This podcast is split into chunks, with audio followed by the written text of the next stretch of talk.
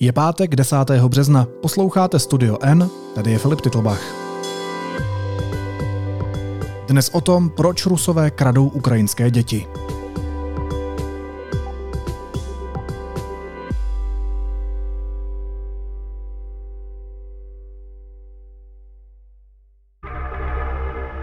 Ukrajina přichází o děti. Okupanti jich do své země vyvážejí tisíce, pod různými záminkami – Mnoho z nich je už teď nenávratně ztraceno kdesi v Rusku, ale některé mají stále naději na návrat domů. Osudy ukradených dětí a jejich rodičů sledovala přímo na Ukrajině válečná reportérka deníku N Petra Procházková, se kterou jsem právě teď ve spojení. Petro, vítej, ahoj. Ahoj.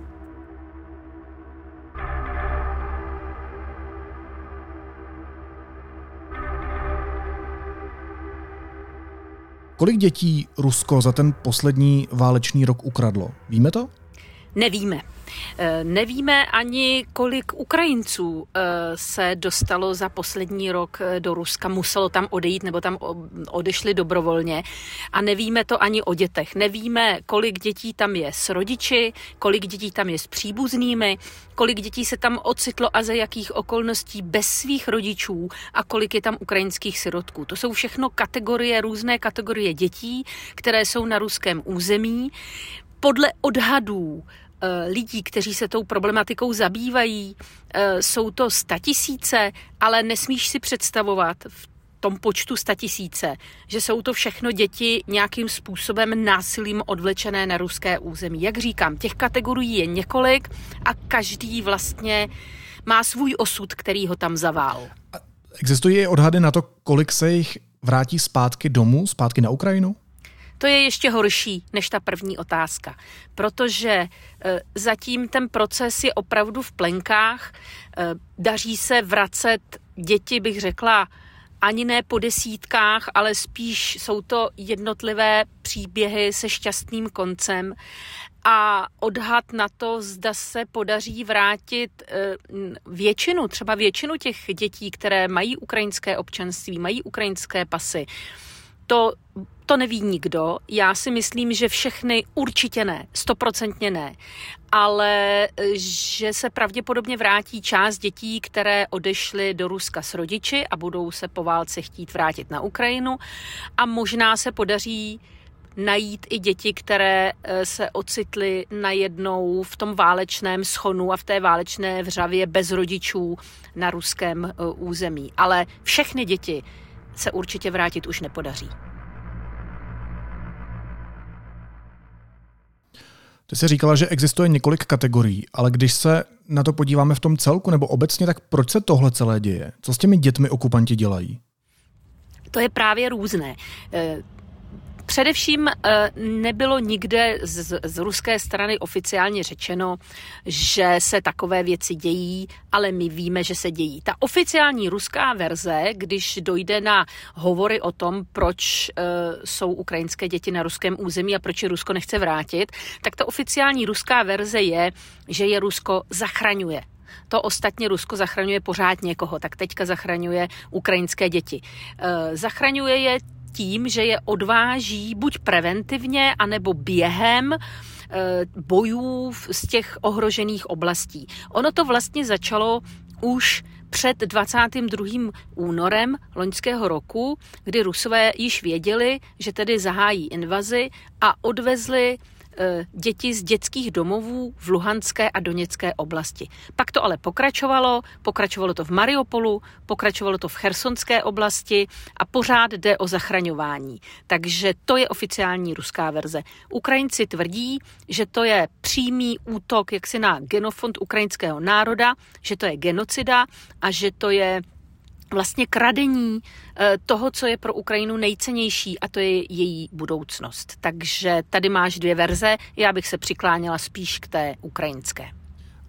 Praxi to vlastně znamená co? Pokud se tam ty děti na to ruské území dostanou a řekněme, že se budeme bavit o té kategorii, že se tam dostanou násilím anebo nějakou manipulací, tak co tam s nimi rusové dělají? To se je snaží nějak jako přeučit, udělat z nich malé Rusy, malé Rusky? Je to vlastně ta snaha o vymazání Ukrajiny, nebo jak právě říká ta ukrajinská strana, je to prostě součást té genocidy Ukrajinců tímhle způsobem? Eh, je obrovský rozdíl mezi dětmi, které se tam ocitnou u příbuzných nebo z rodiči a dětmi, které se tam ocitnou bez rodičů. Jenom bych řekla, že úplně násilím se tam vlastně neocitne nikdo. Asi si nemůžeme představovat, že ruští vojáci eh, se snažili nějak sbírat děti po ulicích nebo je, eh, nebo je opravdu nějak násilím odvážet. Většinou šlo o nějakou manipulaci s tou skutečností. Buď přesvědčili rodiče, aby jim je dali dobrovolně, anebo se to prostě stávalo velmi často v Mariupolu, že v té válečné vřavě zatkli tatínka, maminka někam utekla a najednou se tam prostě objevily nějaké bezprizorní děti, tak oni si je šoupli do eh, ruského dětského domova. Ale k té otázce, co s nimi dělají. Eh, s dětmi, které jsou na ruském území bez dozoru svých příbuzných a rodičů, je prováděna skutečně, bych řekla, pečlivá převýchovná práce, která spočívá v tom, že ty děti jsou v takových zařízeních, něco jako je to něco mezi pionýrským táborem a dětským domovem, kde především chodí do školy a učí se podle ruských osnov. Byly k tomu vytištěny dokonce speciální učebnice v ruštině, které my jsme i viděli na vlastní oči, měli jsme je v ruce, byly vytištěny v roce 2022, takže je to jako novinka ty děti uh, jsou uh, například poučovány o tom, jaké byly vztahy mezi Ruskem a Ukrajinou. Je jim vysvětlováno, že Ukrajina je vlastně součástí Ruska. Uh, dokonce je jim zakazováno mluvit ukrajinsky, musí mluvit rusky. Některé ty děti, ty větší děti, když už jsou to třeba teenageři, tak se snaží nějak vzdorovat, protože cítí, že to prostě třeba nechtějí, eh, tak tam si na ně dokonce vychovatelé stěžovali, jak potvrdila eh, ruská dětská ombudsmanka paní Belová, že s některými dětmi je to opravdu těžké, protože pořád zpívají ukrajinskou hymnu a vykřikují sláva Ukrajině, ale že časem se to vždycky spraví a podaří se ty děti naučit lásce k Rusku. Takhle to doslova řekla v ruské televizi, já jsem to slyšela na vlastní oči. Takže takhle asi ta převýchova probíhá pokud ty děti nejsou předávány do ruských rodin. To je další kategorie a další kapitola toho příběhu. To zní jako brainwashing, jako úplné vymývání mozku. No tak ono to tak bude. Eh, ono opravdu, víš, záleží hrozně moc na tom, jestli tomu děcku eh, je pět let, anebo jestli mu je patnáct let. Eh, pokud mu je pět let, tak my jsme viděli záběry, jak to s těmi dětmi je. Tam je to velmi jednoduché. Těm dětem rozdáš hračky, které mají rády, dáš jim sladkosti, prostě je vlastně obalamutíš takovou láskou, kterou nakonec i ty rodiny, ke kterým se ty děti dostanou, mohou k těm dětem cítit. Ale ty starší děti, tam už musíš eh, vyvinout větší intelektuální úsilí, eh, jak, eh, jak je prostě z nich, tedy z těch ukrajinských dětí, udělat děti ruské, protože to je bez pochyby, bez pochyby cíl, takže to je taky velikánský rozdíl mezi teenagery a malinkými dětmi. Ty jsi říkala, že další kategorii jsou děti, které se dostanou do ruských rodin. To se stane jak? To jsou prostě nějaké ruské rodiny, které mají zájem o ukrajinské děti, o jejich výchovu, respektive převýchovu. Někde se o ně hlásí a pak je prostě dostanou, protože okupanti přivezou? V Rusku stejně jako i u nás jsou rodiny eh, buď bezdětné, které touží po dítěti a jsou, eh, chtějí dítě adoptovat, nebo jsou tam ale i pěstounské rodiny, eh, které mají už ve výchově třeba 10, 12, 15 dětí. Ukrajinské děti se dostávají právě k těmto pěstounským rodinám. Některé z nich už ale procházejí procesem běžné adopce a dostávají se k rodinám, které čekají na adoptování dítě dítěte. Tam je to, ten proces je takový jako opravdu vykutálený, bych řekla, protože ruské zákony nedovolují tímto způsobem adoptovat cizí státní příslušníky. Oni by nemohli adoptovat to dítě jako dítě ukrajinské. Takže v loni v květnu eh, prezident Putin, protože on řídí zemi svými výnosy a vláda je vlastně jeho taková kancelář, která vykonává eh, to, co on si vzpomene, tak v loni v květnu on přijal zákon, který nikoli, že by zjednodušoval adopce, práce. On to udělal vykutáleně. On přijal zákon, který zjednodušoval udělení ruského občanství těmto dětem a tím pádem oni z nich nejdříve vyrobí ruské občany a pak je jako ruské občany mohou ruské rodiny adoptovat. A to má jedno velikánské úskalí pro Ukrajinu. Jakmile eh, z tebe vyrobí ruského občana a projdeš adopcí, tak veškeré tvoje osobní údaje, včetně jména, data narození, všechno je utajeno, aby se toto dítě po případě ani nedozvědělo v budoucnu, pokud je o malé děti. Tím pádem jakékoliv pátrání po těchto dětech bude nesmírně komplikované. A myslím, že ukrajinská strana chápe, že některé děti se už nepodaří nikdy dohledat.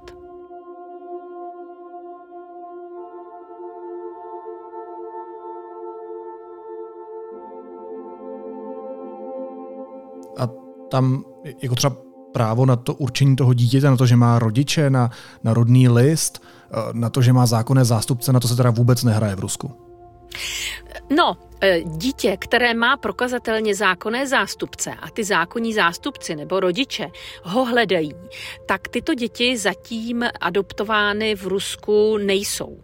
E, ty jsou třeba dávány jenom do těch pěstounských rodin protože e, ti rodiče samozřejmě, pokud prostě se ti dítě ztratí a ví, že je v Rusku, no tak se nevzdáváš a bojuješ a dokonce několika rodičům, to jsou právě ti rodiče, o kterých jsme psali, se podařilo to dítě získat zpátky. Ty adopce se týkají především dětí, které byly v dětských domovech v Doněcku a v Chersonu buď v kojeneckých ústavech nebo v dětských domovech. Tak tyto děti také mohou mít příbuzné, nebo třeba mají rodiče, které, kteří byli zbaveni e, rodičovských práv ale na to už Rusko ohled nebere. Nebere ohled na to, že to jsou vlastně ukrajinští občané. Změním, tu, změním to občanství a jako ruské dítě je eh, dá k adopci, aniž by bralo ohled na to, jestli je někdo hledá nebo ne. Ale děti, které rodiče mají, nejsou z dětských domovů, tak tam tento proces zatím eh, v Rusku neprobíhá. Petro, ty jsi na Ukrajině zaznamenala příběhy dvou žen a jejich dětí. A co mi na tom celém přišlo zajímavé, je to, že vlastně Rusové jim jejich děti sice ukradli, ale oni jim je odevzdali dobrovolně. Proč nebo jak se to stalo? Tak e, to je poměrně, jak jsme mluvili výš o těch kategoriích na začátku, tak tato kategorie, e, kdy rodiče, většinou jde teda ani ne o rodiče, ale třeba osamělé matky, odevzdají to dítě na tu ruskou stranu, tak to je velká skupina. To nejsou dvě matky. My jsme sami mluvili z několika a jsou jich stovky, možná i tisíce.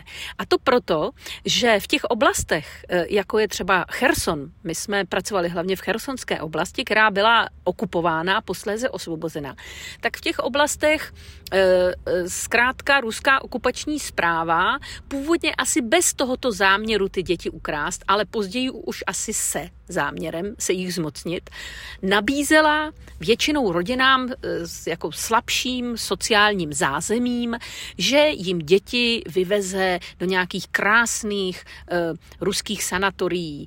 Dočasně na pár týdnů na Krym, ale nebo i někam do Ruska, na studijní pobyt, na sportovní soustředění, když třeba to děcko rádo hrálo fotbal. A ti rodiče, eh, to bylo ještě předtím, než byly ty oblasti osvobozeny zpátky ukrajinskou armádou. A ti rodiče většinou nemohli svým dětem nic dopřát. Navíc ta oblast byla nebezpečná. Eh, střílelo se tam. Eh, bylo to prostě mm, nic, nic tam nebylo v obchodech. Ty, ty rodiny strašně těžce přežívaly. Tak některé, a bylo jich poměrně hodně, se nechali přesvědčit k tomu, že své děti do Ruska poslali. No a oni tam jeli třeba na 14 dní, na 3 týdny a pořád se to prodlužovalo, prodlužovalo a najednou Cherson osvobodila ukrajinská armáda a Rusko v tu chvíli přerušilo jakékoliv styky a komunikaci s těmi rodinami a ty děti se snažilo přesvědčit, aby v Rusku zůstaly. Takže to je jiný způsob jakoby kradení těch dětí, než třeba to, že odvážíš ty děti z dětských domovů. A když zůstaneme u těch dvou příběhů, které se ti podařilo zaznamenat a docela hluboce popsat, tak tyhle dvě matky, eh, Ludmila a Ina, eh, když svěřili své děti Rusům vlastně dobrovolně, tak teď se asi musí chytat za hlavu, ne? Nebo jako jak na ně kouká jejich okolí? To je právě, bych řekla, úplně největší problém, protože my jsme se také potkali s ženami, které tam ještě děti mají na ruské straně a bojí se to říct, bojí se někoho poprosit o pomoc. A teď si představ, že protože to okolí, jak se ptáš, reaguje na tyto ženy velice negativně. Ukrajinci se na ně velice zlobí a myslí si, že jsou to prostě buď hloupé husy, jak často říkají nebo píší na těch sociálních sítích, a nebo je dokonce obvinují z kolaborace, protože tyto ženy, na rozdíl třeba od jiných rodičů, posílali své děti do ruské školy. Když přišla ruská armáda do Chersonu, tak samozřejmě e, otevřela znovu školy a tam začalo se vyučovat v ruštině a podle těch ruských učebnic, jak jsem ti říkala. No a velká část rodičů, kteří neodjeli, neutekli před okupací, tak děti do školy neposílala. Prostě třeba říkali, že jsou nemocné nebo prostě si něco vymysleli. Ale byli i rodiče, jako tyto dvě ženy, tyto dvě naše maminky, ale jak říkám, mluvili jsme i s jinými, které také posílali své děti do ruské školy. Je tam prostě posílali z různých důvodů a poté ta škola organizovala ten zájezd na Krym.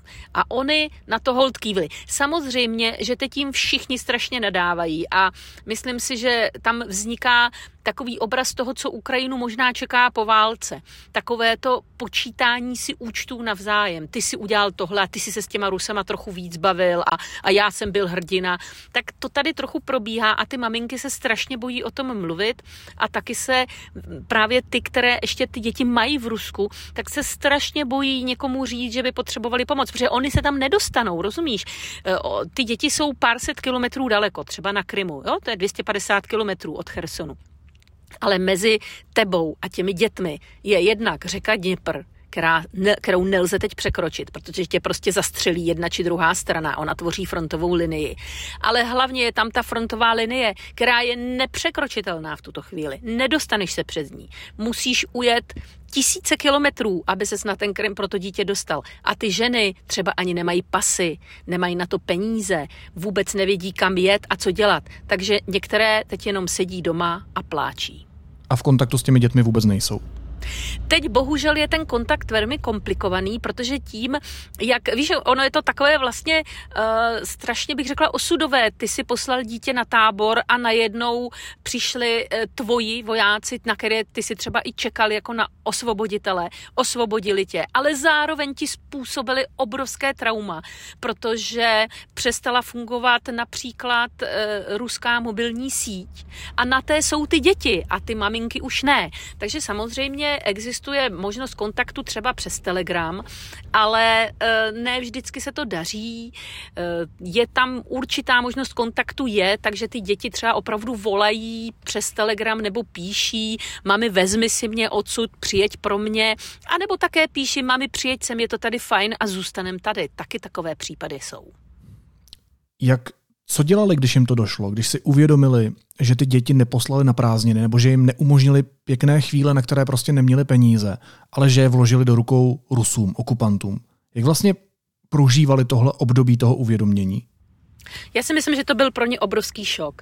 Že jakmile pochopili, že to byl podvod a že uh, jim ty jejich děti jen tak nevrátí ruská strana, tak se z toho začali samozřejmě hroutit. A um, oni nejdřív, každá v tom byli tak trochu sama. A uh, když se ptali třeba svého okolí, uh, jestli by jim někdo nemohl pomoct, tak jim lidi začali nadávat. Ty jsi špitomá husa, co ho tam dávala, co ho posílala za války na Krym. E, takže oni propadali opravdu do depresí. Teďka třeba začali schánět peníze. Některé se opravdu pokoušeli nějak sami uplatit někoho na těch checkpointech, aby se dostali přes tu frontu. To se prostě nedařilo. E, byla to, bylo to asi období jako velké, velké deprese, velké hysterie, ale pak se postupně e, začalo, začali se jako dávat dohromady. A to si myslím, myslím, že byl moment, kdy se velice to sklidnilo a bylo vidět, že oni najednou byli strašně rádi, že v tom nejsou sami. Že tu chybu, protože pochopili, že udělali velkou chybu, osudovou chybu, že tu chybu neudělali sami. Eh, oni věděli z té školy, že samozřejmě i ostatní rodiče tam poslali své děti, takže se začali navzájem kontaktovat a hledat a začali se organizovat. A to si myslím, že byl naprostý zlom a oni začali věřit, že se to nějakým způsobem způsobem prostě musí podařit. A pak už to byla jenom spíš technická věc, jak najít nějakou organizaci, která ti pomůže finančně, autobus, jak se tam dostat. Ale on už začali věřit tomu, že, že to třeba i dobře dopadne. Takže bylo to asi těžké a dlouhé, několik měsíců to trvalo. Nicméně několik těch případů má dobrý konec. A jsou to i ty případy, o kterých jsi psala? Jsou to i ty dvě ženy, Ludmila a Ina, se kterými jsi mluvila? Ludmila a Ina, to je dobrý konec. Obě e, své dítě, v jednom případě to byla dívka, v druhém chlapec, obě své děti mají, mají doma, mají u sebe, ale setkali jsme se i s ženami, o jedné tam také je zmínka, které e, zatím e, nedosáhly toho, aby se jejich děti vrátily. Tam je zajímavé i to, a to mě vlastně na tom přišlo nejsmutnější a tak nějak nejlépe dokumentující toho, co válka znamená. Válka prostě není jenom to střílení, ale válka brutálně zasahuje do osudů lidí, i kteří se o politiku třeba vůbec nezajímají. A když ti je 15, 16, tak e, samozřejmě e, válka je hrozná, prožíváš to, ale ještě víc prožíváš sebe a své vztahy. A tam máme třeba případ, který chceme sledovat, dívky, která těsně před osvobozením Chersonu od ruských okupantů odešla na levý břeh, protože Cherson je na dvou březích Dněpru, za svým přítelem, eh, Ukrajinci přišli, osvobodili Cherson a ona už se nedostala zpátky. Maminka je úplně zoufalá, úplně prostě opravdu mi tam omdlívala, když mi to vyprávěla. Ale zároveň mi přiznala, když jsem s ní jak probírala, co by se dalo dělat, tak ona mi přiznala, že vlastně ta její dcera teď zpátky nechce, protože ten chlapec tam chce zůstat, má tam rodinu, nic strašného se jim prý neděje a ona chce být s ním. Jí nějaká válka nezajímá, ona je úplně jedno, jaký má pas. Ona chce být se svou láskou. Její prostě 16 let, nikdo to nesuďme. No ale ta maminka je teda opravdu úplně, úplně jaksi vyřízená, protože navíc je centrem velkého posměchu okolí, nemůže se obrátit na eh, vládní úředníky ukrajinské, kteří by jí mohli pomoci, protože ta dcera odmítá jít zpátky. Takže i takové případy případy jsou, ale neřekla bych, že, aby to nevypadalo, že Ukrajinci dávali své děti Rusům. Je to prostě jedna kategorie a v té kategorii je řada osudů, nad kterými prostě někdy jenom kroutí želavou. Ještě mi ale řekni, eh, když se teda v téhle kategorii podaří těm rodičům nějakým způsobem svoje děti dostat zpátky, tak jakým je to způsobem? Ty jsi tak obecně mluvila o těch různých jako organizacích, koho se zeptá a tak dále, ale to je, jako to musí vyžadovat jako určité hrdinství, ne? Nějakým způsobem se do toho pustit. Víš, jako když ti někdo řekne, že ti to dítě dá, když za ním pojedeš eh, dva, tři, čtyři, pět tisíc kilometrů, tak pokud jsi normální rodič, máma, tak pojedeš. Eh, tam ta rizika jako ne, vůbec, to, vůbec to nehraje roli. Horší je, že ty maminky mají často ještě další děti, třeba mladší doma, takže oni jedno dítě opustí, aby druhé zachránili, ale nemají úplnou jistotu, že se vrátí. A to se málem stalo, že Rusové nechtěli potom vypustit z Ruska.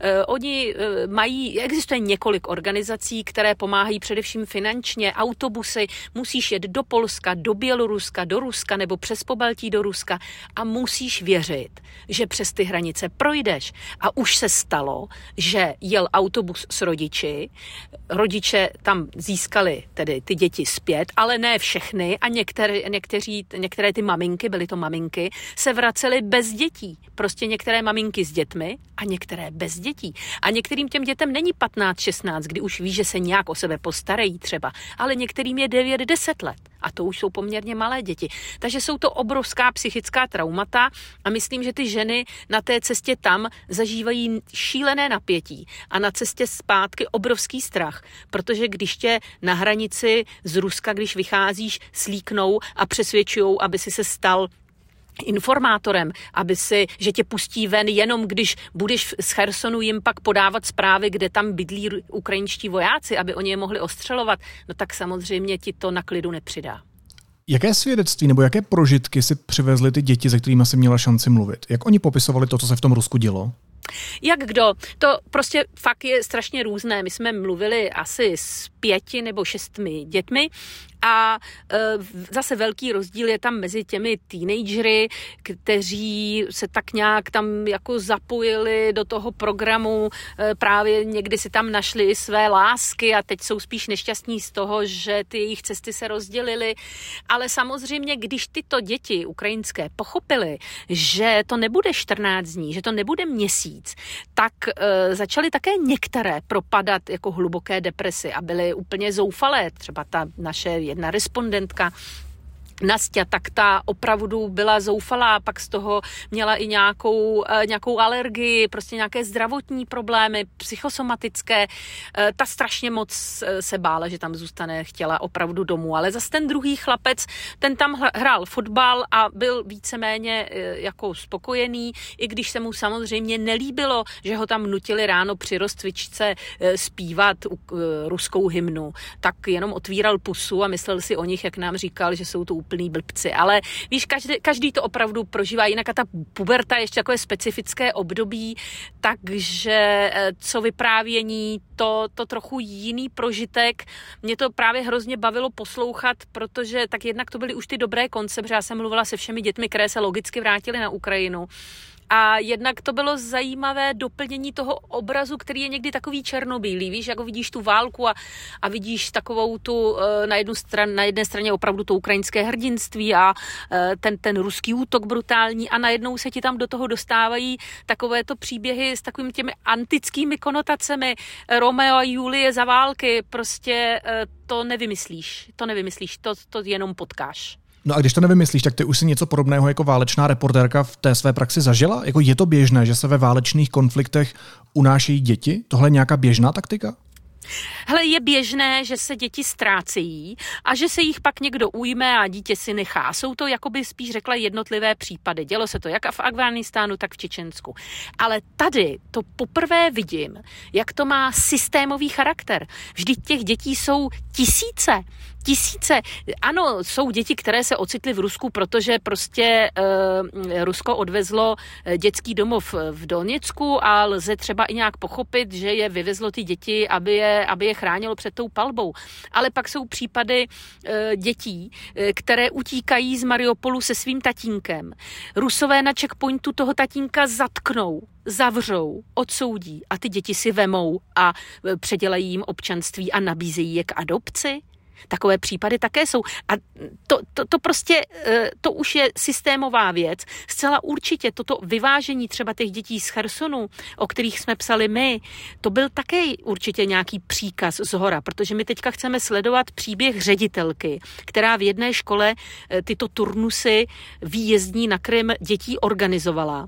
Ona eh, nestačila utéct z Rusy, zůstala zůstala na ukrajinské straně, nyní je v domácím vězení, takže my jsme se k ní zatím nedostali, ale budeme její osud sledovat a zdá se, že ona dostala nějaké pověření, aby co nejvíce těch dětí na ty turnusy, na ty dětské tábory, na ty ozdravné pobyty na Krym dostala. Takže tady já si myslím, že to opravdu mělo nějaké, že to bylo na základě nějakého rozhodnutí a to já si teda pamatuju pouze z filmu o druhé světové válce. A co z toho Rusko má? Jako to jim fakt stojí za to zničit mnohé dětské životy, přinést tragédii do běžných rodin tímhle způsobem, jenom kvůli dobyvačným tendencím? Jako proč to dělají? Tak oni si nemyslí, že ničí dětské životy. Oni jsou přesvědčeni, přesvědčeni, že ty děti zachraňují a opravdu jako o ně pečují, dávají je do rodin a tam je opusinkovávají a nutí hned, aby říkali eh, těm novým svým rodičům v úvozovkách maminko a tatínku a dávají jim plišové hračky. Takže Rusko samozřejmě eh, to vnímá jako záchranu. Myslím si, že ta systémovost eh, je odůvodněna z jejich strany tím, že tak bereš, ty chceš zničit toho protivníka, bereš mu to nejcennější nejcennější. Eh, bereš mu děti, opravdu jako narušuješ, protože pokud to jsou statisíce dětí, které se od roku 2014 ocitly jaksi pod ruskou kuratelou, tak už to je značné procento eh, jaksi toho mladého ukrajinského národa. A tady už to má genocidní, eh, genocidní prvek. A druhá věc je, že prostě deptáš ten národ, deptáš ho všemožně, střílíš na něj, bereš mu děti, zavíráš rodiče, o děti se pak postaráš, převychováváš je. Nakonec Rusku se ty šikovné ukrajinské děti mohou hodit, protože Rusko samo má velké problémy s porodností, stárne, vymírá, tak eh, proč si tady tak jazykově příbuznou skupinu, eh, když se to nabízí, jako neobohatit vlastní genofond?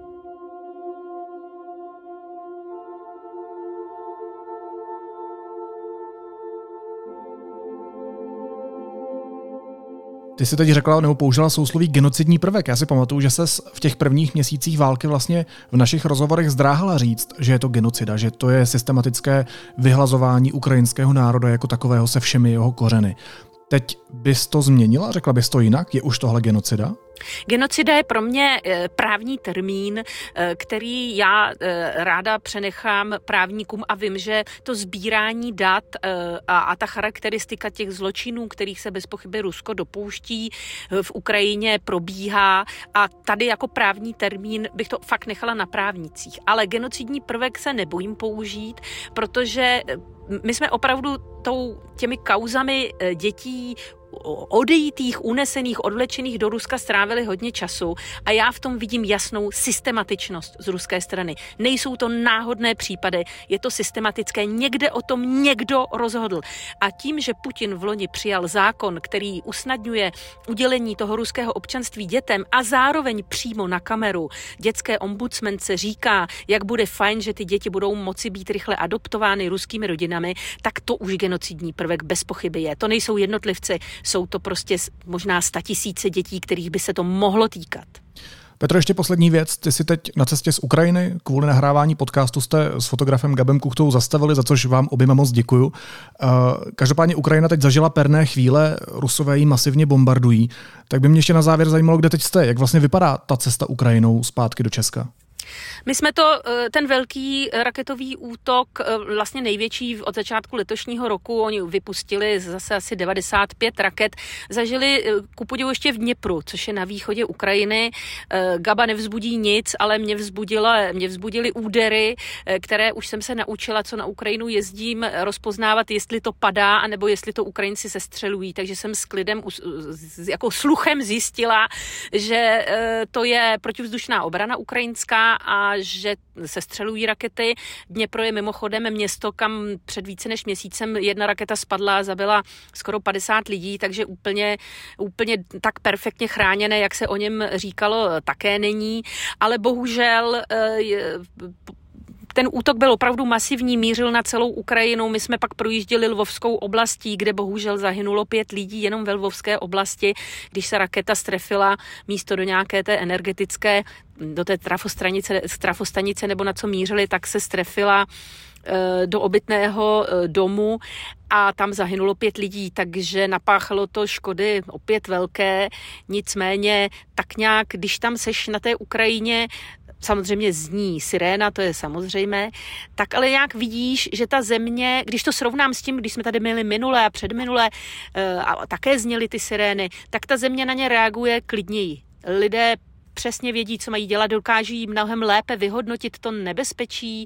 Eh, já jsem třeba byla v obchodě, když zněla siréna, obchod zavřel, eh, lidi vyšli z obchodu, vedle lidi, lidi vyšli z kina, eh, stáli chvíli, čekali, siréna skončila, do obchodu se vrátili, protože usoudili, že asi nemá cenu chodit do krytu, takže, ale někde třeba do krytu jdou, protože tam nemáš jenom tu sirénu, ale ty už máš aplikace, kde ti, kde ti řeknou, jestli ta sirena je, protože někde vzlétlo letadlo, nebo jestli už letí rakety a kam letí. Takže pro mě Ukrajina se naučila ve válce mnohem uh, jako lépe orientovat, než tomu bylo před rokem a na ty hrozby, které jsou opravdu uh, každodenní, tak reaguje mnohem klidněji říká válečná reportérka deníku N. Petra Procházková. Petro, moc vám s Gabem děkuji za vaší práci, za to, že jste si udělali na studio N čas, šťastnou cestu. Opatrujte se oba. Ahoj.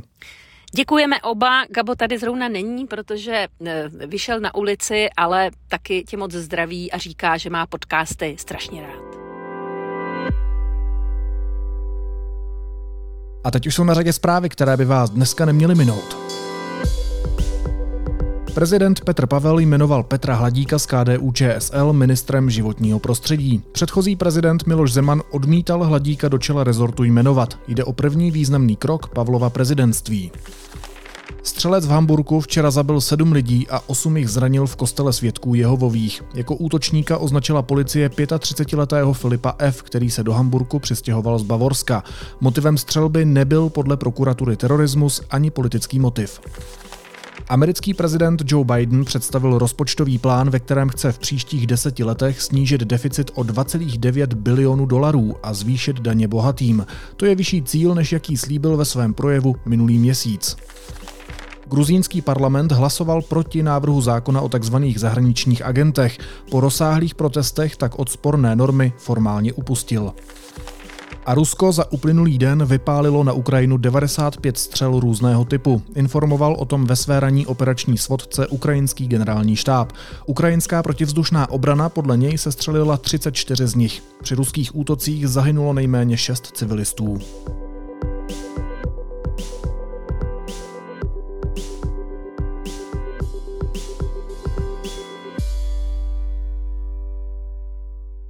A na závěr ještě jízlivá poznámka. Poslankyně hnutí Ano trvá na nápadu přesunout veřejnoprávní českou televizi pod státní rozpočet. Cituji její slova. Podle toho, jak se bude této zemi dařit, tak budou bobánci financovaní. No, myslím, že už to s tím útokem na veřejnoprávní média pusinky z Agrofertu trochu přeháníte. Naslyšenou v pondělí.